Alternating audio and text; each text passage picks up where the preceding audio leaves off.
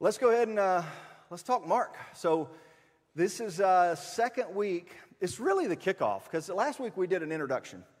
And I think introductions, anytime I do a textual series, I always do the first week is always an introduction to the book. I think that's important. It's not always that interesting, but it is important. Like, you got to know who wrote it and when they wrote it and why they wrote it and all that kind of stuff. Uh, so, this is kind of really the first week of the series where we really dive into the text and, and see what the text is saying.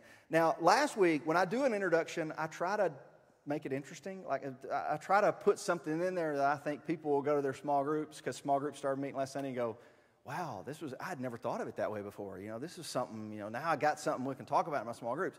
And I honestly thought it would be this slide right here.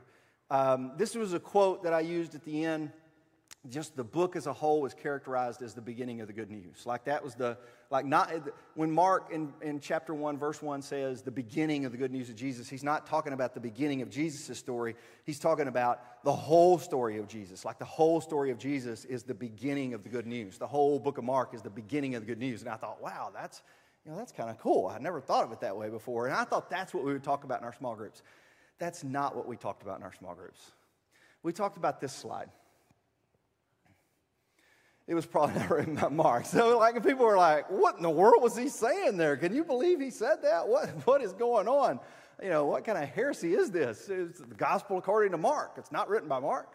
Um, you know, for some of us, this shook us just a little bit. And I was, that was a shock slide, so I, I admit to that. Um, because Mark did write it, kind of, sort of. But it shook us a little bit, but it shouldn't, shouldn't shake us. Uh, the Bible is the inspired word of God but he used humans to relay it to us. So there is a human element to the inspired text. God chose to use humans to bring his message to us. God has always used humans to bring his message to us, except when he sent his son Jesus. But he's, he's chose to use humans to give that to us. And it wasn't inspired in the sense, and this is kind of the way I grew up, like it, God didn't just take the Bible and, and drop it down from heaven in the form we have it today, or he didn't, you know, dictate it letter by letter and word by word. He, he inspired these authors to write it. He inspired people who were eyewitnesses to the story of Jesus or close associates of eyewitnesses or you know, historians like Luke who researched the story and talked to eyewitnesses to record it for future generations. And that doesn't give me less faith in the Bible, it gives me more faith in the Bible and its reliability because when we read the Gospels, we're reading eyewitness accounts. We're getting to read the content of the Gospel of Mark was largely formed by, we think, the sermons of Peter. So we largely think it's Peter's recollections and Peter's sermons that form the content of this gospel. Mark just organized it. He was known as Peter's interpreter. So Mark did write it in a way, but it gives me a lot of confidence in this word because we're getting to hear the eyewitness account of what happened with Jesus. So we're going to jump straight into uh, chapter 1 today. And I'm not going to read the first chapter to you, I'm going to try to recap it uh, to you. This is the way it begins the beginning of the good news about Jesus the Messiah, the Son of God. And then he quotes uh, a verse from Isaiah. And it's, an, it's a verse from Isaiah talking about the Messiah coming, but also talking about a man named John the Baptist who's going to come before the Messiah. He's known as the, the forerunner of Jesus. So John the Baptist comes. He's kind of styled after these Old Testament prophets. He wears camel hair clothing and eats locust and honey, and he preaches a message of repentance repent and be baptized, because one is coming whose sandals I am not fit to untie. And of course, he's talking about Jesus. And then one day, Jesus shows up on the banks of the Jordan River. He asks to be baptized by John. John baptizes him. After his baptism, the heavens open up and a dove descends. The Holy Spirit descends in the form of a dove. A voice from God says, This is my son in whom I'm well pleased. He goes into a period of testing in the wilderness or the temptation in the wilderness. He announces the good news and then he immediately begins calling disciples. So he calls Simon, Andrew, James, and John. They're all fishermen. And he says, Come follow me. And all of these fishermen drop their nets and follow Jesus as their rabbi. He goes and speaks in a synagogue in Capernaum. And while he's speaking at the synagogue, two things happen. One, people are amazed at the way he teaches because Jesus apparently teaches differently than the other rabbis. So they're amazed. He teaches with authority. So they're amazed at the authority. But then he is confronted in the service by a, um, man possessed with an impure spirit. And the impure spirit says, You know, I know who you are. You are Jesus of Nazareth. And Jesus commands him to be quiet and tells him to get out of the man. And the people are even more amazed because not only does he teach with authority, but he has authority over people possessed with impure spirits. And then he goes to Simon's house, and Simon's mother in law is sick. He heals Simon's mother in law, and later that evening, the words got out about what happened in the synagogue. So people from all around the area bring their sick to Jesus, and he heals them. And they bring people who are possessed by demons to Jesus, and, and he casts those out. He spends all night healing, casting out demons. Very early the next morning, he gets up and goes to pray in a quiet place. The disciples wake up. They can't find him. They don't know where he is. They go find him. He tells them, we got to go preach in other areas. So they start traveling in other areas around Galilee. There's a man who uh, has leprosy who comes to Jesus and asks to be healed by him. Jesus is indignant and he heals the man. And then he tells the man, Don't tell anybody what I've done for you. Instead, go straight to the priest and, and tell the priest about it and do the ceremonial cleansings, but don't tell anybody else. And of course, as soon as Jesus leaves, the man completely ignores him, goes and tells everybody else. And, and then it gets to where, like, Jesus can't even go into the city anymore because all these people are coming to see him. He, he has to stay out in lonely places and he's not able to travel anywhere. That's chapter one. That's just chapter one of Mark. That's 45 verses of chapter one. And I told you, Mark moves fast. He goes story to story, event to event, but he has a purpose, and we'll talk about the purpose here in just a second. But I want to first talk questions because when I I study something like this, like I, like I sit down on Monday, usually is when I get started. And so I'll, I'll sit down and read through this chapter. And when I read through a chapter like this, I've got all kinds of questions because we obviously live in a time very different from the first century. And, and we live in a culture very different from, you know, the first century. And so I want to know, like, what is going on here? Like, what, it, what is it, what's going on? What is God trying to say here? What is, you know, Mark trying to say here? What, what does this say about Jesus? And so here's just a few of the questions as I read through this week. Just a few. Uh, one, why was Jesus baptized? Like the whole thing, John the Baptist is coming and says, repent and be baptized. Jesus doesn't need to repent. He has no sin. So why would Jesus submit to a baptism of repentance if he doesn't have any sin? Why was he tested in the wilderness immediately after baptism? Like, there's a part of me that thinks that testing would come before baptism. That's at least the way we think about it a lot of times, is you know, you're, you're tested and tempted. No, But I mean, no, immediately after baptism, he is tested. And it says the Spirit led him into it. And then this, this whole thing with the disciples, Simon, uh, Andrew, James, and John, like, they just dropped their nets and followed him like they didn't ask questions. Like wouldn't you if somebody came up and said follow me wouldn't you have a few questions like where are we going? You know who are you? What, what is going like did they truly not know jesus and they just dropped their nets and followed him? Or did they know something about jesus? Like is this a summary of something that, that did they already know a little bit about this guy? And the the demon possession you know like what what in the world's going on there? This this what is an impure spirit and, and what it, when the, the, it confronts Jesus and Jesus cast out this demon and like that's does that kind of stuff still happen today? So far i've never been you know interrupted. Of course now i'm not jesus either so but i've never been interrupted by an impure spirit. So was that stuff still going on today? And then the leper it says jesus was indignant when he came up to him. What, what was jesus indignant about? Or why? Who or what and then he tells the guy, don't tell anybody. Why? I thought the whole idea, like in chapter one, it says Jesus came to announce the good news. And then at the end of chapter one, he says, don't tell anybody about the good news. So, there's your small groups. We're done today. You guys uh, can talk about that in your small groups. I'm sure you'll figure it all out. It's real easy, no problem. Um, we tried talking about it in our, my small group because we're kind of a week ahead. But um, we only got through one of those questions. Now, I do want to talk through a few of them, but I won't be able to talk through all of them because I only have a limited amount of time. But I do want to talk through a few. And so let's, let's jump back. Uh, let's look at Mark chapter 1. And Todd, I'll let you kind of figure out where I am. I'm going to try to use this, my text here. So, uh, Mark chapter 1, let's go to verse 9, and let's look at the baptism of Jesus. This is what it says. It says, At that time, Jesus came from Nazareth in Galilee and was baptized by John in the Jordan. And just as Jesus was coming up out of the water, he saw heaven being torn open and the Spirit descending on him like a dove.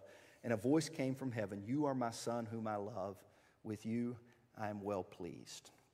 Now, we know that um, Jesus began his earthly ministry somewhere around 27 to 30 AD, like somewhere in this time frame. And we know that he was about 30 years old when he began his earthly ministry. So think about that for just a minute. The Son of God came to earth in the, in the form of a man named Jesus. So this is the Son of God living on earth. We know about his birth story, not because of Mark, because Mark doesn't tell us anything about the birth story, but Matthew and Luke fill in the gap. So we know about his birth story. But for 30 years, the Son of God lived in a tiny village in Judea as a carpenter. And we don't know anything about it. For, for the, the great majority of the time, the Son of God just lived quietly and humbly among people, and we don't, we don't know anything about what happened during that time frame because he had not yet chose to reveal himself. So this was all in God's timing as to when he felt he should reveal himself as the Messiah or as the Son of God. And that actually explains the baptism. When you, when you put that in context, it explains the baptism. Jesus wasn't coming to be baptized by John because he had sinned and he needed to repent. He was coming to be baptized by John as an announcement of his ministry, as an announcement that he is the Messiah. You remember the first verse there that John or Mark says, Jesus is the Messiah, the Son of God. What he's going to do all throughout the first chapter is try to establish that Jesus is the Messiah, the Son of God. Actually, he's going to do that all throughout the book. The whole book is written to establish that Jesus is the Messiah, the Son of God. But the first 12 verses, he does it with testimony. So he first does it with the testimony of the prophet Isaiah. And he quotes this uh, in chapter 2 and 3, he quotes this, this verse from Isaiah to say that the, the prophets testify that Jesus is the Messiah. And then he does it through the testimony of John the Baptist, because John the Baptist comes preaching, you know, repent and be baptized, and, you know, this Messiah is coming. And so when Jesus shows up on the banks of the Jordan to be baptized, he is basically saying, I'm the Messiah. I'm the one John was talking about. I'm the one Isaiah was talking about. I am, I am the one. The Messiah is a word that means anointed one. Okay, so he is the anointed one. Israel's been looking forward to Messiah. For years, Israel's been looking forward to Messiah. And so Jesus' baptism is an announcement that I am the Messiah. And it's further testimony, but not from the prophets and not from John the Baptist, but from God Himself. Because God Himself says, This is my Son. So, so Mark is establishing for us through, through the testimony of prophets and the testimony of John the Baptist and the testimony of God Himself that Jesus is the Messiah. and He has come to be baptized not for the salvation of his sins, but for the announcement that he is the Messiah. Now, there's some commentators that look at that and say Jesus was actually also identifying with us, just like, you know, Paul says he became sin who had no sin so that we might become his righteousness. So that when Jesus submitted to baptism, he was possibly identifying with those of us who do need baptism for the remittance of sins. We, we need that because we are sinners. And so Jesus is identifying with us in that way. I, I think it's interesting because I think it's one of the strongest points for uh, why we participate in baptism. You know, I think you, you look at um, the example of Jesus, and I think it's one of the greatest arguments for, for, you know, Jesus modeled something for us that we continue to do today. And every now and then, you know, I would run across somebody who doesn't really think they need to be baptized. Um, it's usually not the case. Usually it's the case that people feel like, I know I need to be baptized, but I don't think I'm ready, or I don't think I'm good enough, or I don't think I'm, you know, worthy enough, or I don't think I've, I've I got to stop sinning and all this stuff first before I get baptized, which is totally backwards because it's not a graduation, it's a beginning. All right. Um, but I, there's every now and then somebody be like, well, I'm saved, so I don't need to be baptized. You know, I'm, I'm saved. What do I need to be baptized for? And it, that's, a, that's an old argument that's been going on for a long time uh, about, you know, like what's the exact moment of salvation? Is it before baptism? Is it after baptism? Is it during baptism? Are, are we saved and therefore we should be baptized? Or are we baptized in order to be saved? You know, I guess this, this, people been, it's primarily the Baptist and Church of Christ, if you want to be honest. The people that are fussing about this, it's primarily Baptist and Church of Christ. And the reason they fuss about it so much is because they're just alike. Uh, because at the end of the process, whether it takes a day or two months, you got a bab- baptized saved believer. So at the end of the process, they pretty much believe the same thing, but they kind of get hung up on the semantics of it. But every now and then, somebody will be like, well, I'm saved, so I don't need to be baptized. And the answer to that is, well, what about the example of Jesus? I mean, this was a perfect sinless man that submitted to baptism in obedience to God. Now, he had a different reason. This is an announcement of his ministry, but I mean, this is a perfect sinless man that submitted to. So, if the perfect sinless man could submit to baptism, then a sinner ought to be able to submit to baptism because we need it. We need that cleansing. We need that, that fresh start. We need that, you know, it's, it's kind of how we participate in the, in the power and the promise of Christ. And so, I, I think that's a I've always looked at that as, a, as an example to encourage people who maybe think, I don't know that I need to be baptized, to encourage, well, maybe you do need to be baptized just to follow in the example of Jesus. Now, right after Jesus was baptized, he's tempted. And that's probably, I could, that's probably a whole other sermon. But you know, right after, right after we make our biggest commitment to Jesus is, is sometimes the time that we are tempted and tested the most. Um, and Jesus is tested in a more specific way through Capernaum. So let's look at that next story real quick. Um, verse 21. Verse 21. Look at that one real quick. they went to Capernaum, and when the Sabbath came, Jesus went to the synagogue and began to teach.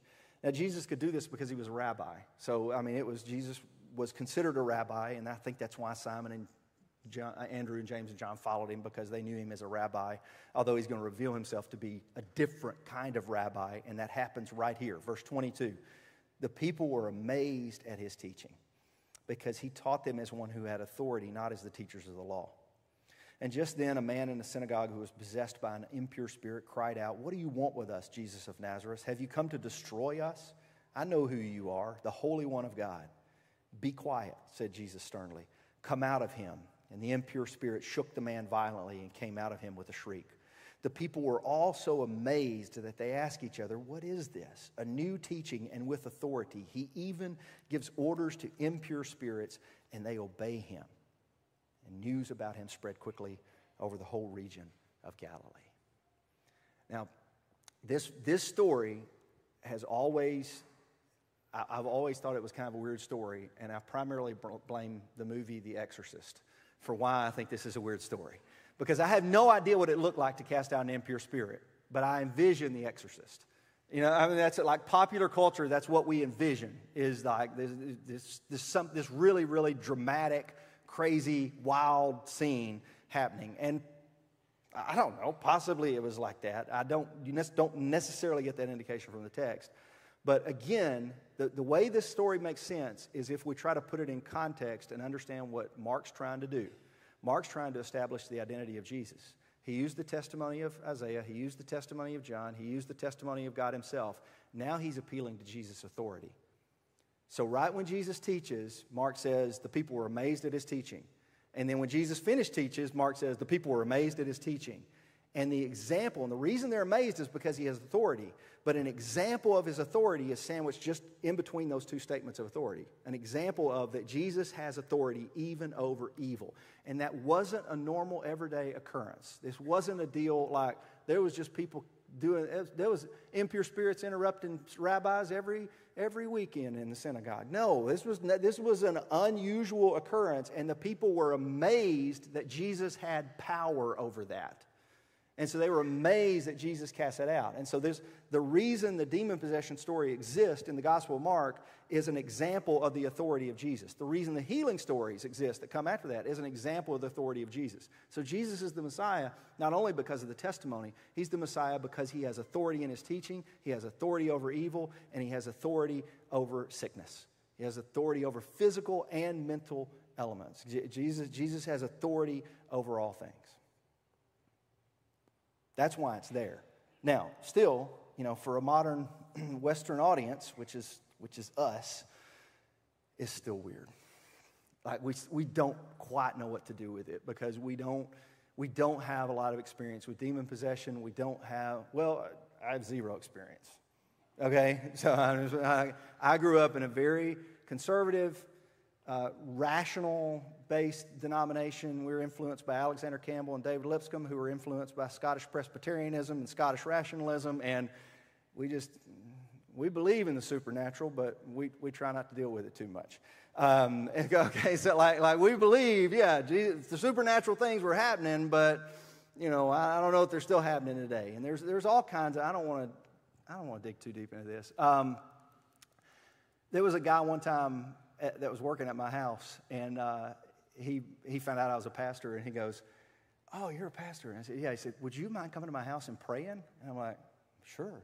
He goes, I, I got a demon in my wall, and, and I want you to come and, and you know, do an exorcism of the demon and, because my house has a demon in the wall. And I'm like, you got the wrong pastor, sir. like, I, I, I, wrong denomination. Sorry.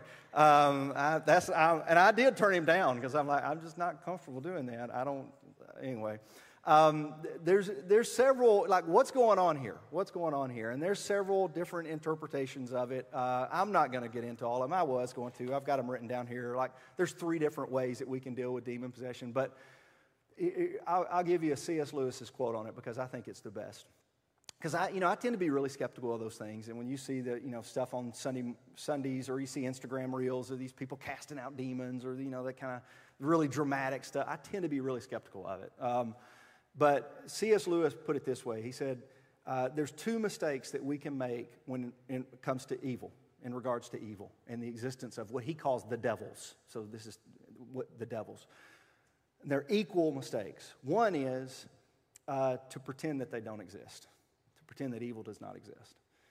Two is to pretend that it exists everywhere. Like to, to think that you know there's evil lurking behind every corner and every person you see is possessed and everything is is possessed. And so he's kind of basically arguing for balance. And i think that's I think that's a good way to approach this kind of stuff. Is you take a balanced view of this, and if you put it in its historical context, the reason the story is there is to confirm the identity of Jesus, and I can go with that. We can all go with that, whether we believe it happens today or doesn't happen today, whether we think it was a natural phenomenon and they just saw it in supernatural ways in the first century, but we now understand it naturally, like you know we understand schizophrenia and psychosis, and uh, we have a natural explanation for that. They wouldn't have had that in the first century. You know, regardless of what our view is of that, we can all say demon has, uh, Jesus has authority over evil, and that's why the story's in there, because it's to establish the identity of Jesus. And then Mark's going to do one more thing. He's going to establish the identity of Jesus in one more way, and I think it's actually his most powerful way. So look at this, verse um, 40. Verse 40. A man with leprosy came to him and begged him on his knees, If you're willing, you can make me clean. Jesus was indignant. Not at the man, not at the request. I think Jesus was indignant at the disease and the illness because disease and illness is a result of the fall of man. Because before the fall of man and before sin entered the world, we didn't have to fight cancer. We didn't have to fight leprosy. We didn't have to fight birth defects. We didn't have to fight those things. But when sin entered the world, death entered the world, and these things will, as, as the result of Jesus coming back and restoring the world to its rightful place in the new heavens and the new earth, we won't have to deal with leprosy anymore. We don't deal with that much today in our society, but we won't have to deal with cancer anymore. We won't have to deal with that anymore. And I think that's, I think Jesus indignant is about that. So Jesus was indignant. Uh, and he reached out his hand and he touched him and he says, I am willing, be clean. And he immediately cleansed him and the leprosy left him. And Jesus sent him on his way at once with a strong warning See that you don't tell this to anyone, but go and show yourself to the priest and offer the sacrifices Moses commanded for your cleansing as a testimony to them. Now, there's a really simple explanation for why Jesus did this. One, he, did not, he was not ready to reveal himself fully as the, as the Messiah yet. He's revealing himself as the Messiah, but the Jewish people were looking for a political and a national Messiah, and Jesus is not that. I'm going to repeat this again because 2004, 24 is coming up. The, the, the, American people were looking, I mean, the Jewish people, sorry, the Jewish people were looking for a national and a political Messiah, and he is not that. He is more concerned with our spiritual revolution than a political revolution or a national revolution. He didn't come to establish a theocracy, he came to establish the kingdom of God on earth. And it doesn't really come through political power. But anyway, so, so Jesus is not ready to reveal this because the Jewish people are looking for that. And when they see these signs and these healings and these demon possession, they assume that, oh, now get ready. We're fixing to overthrow Rome. And Jesus is like, no, you got it all wrong. That's not why I'm here.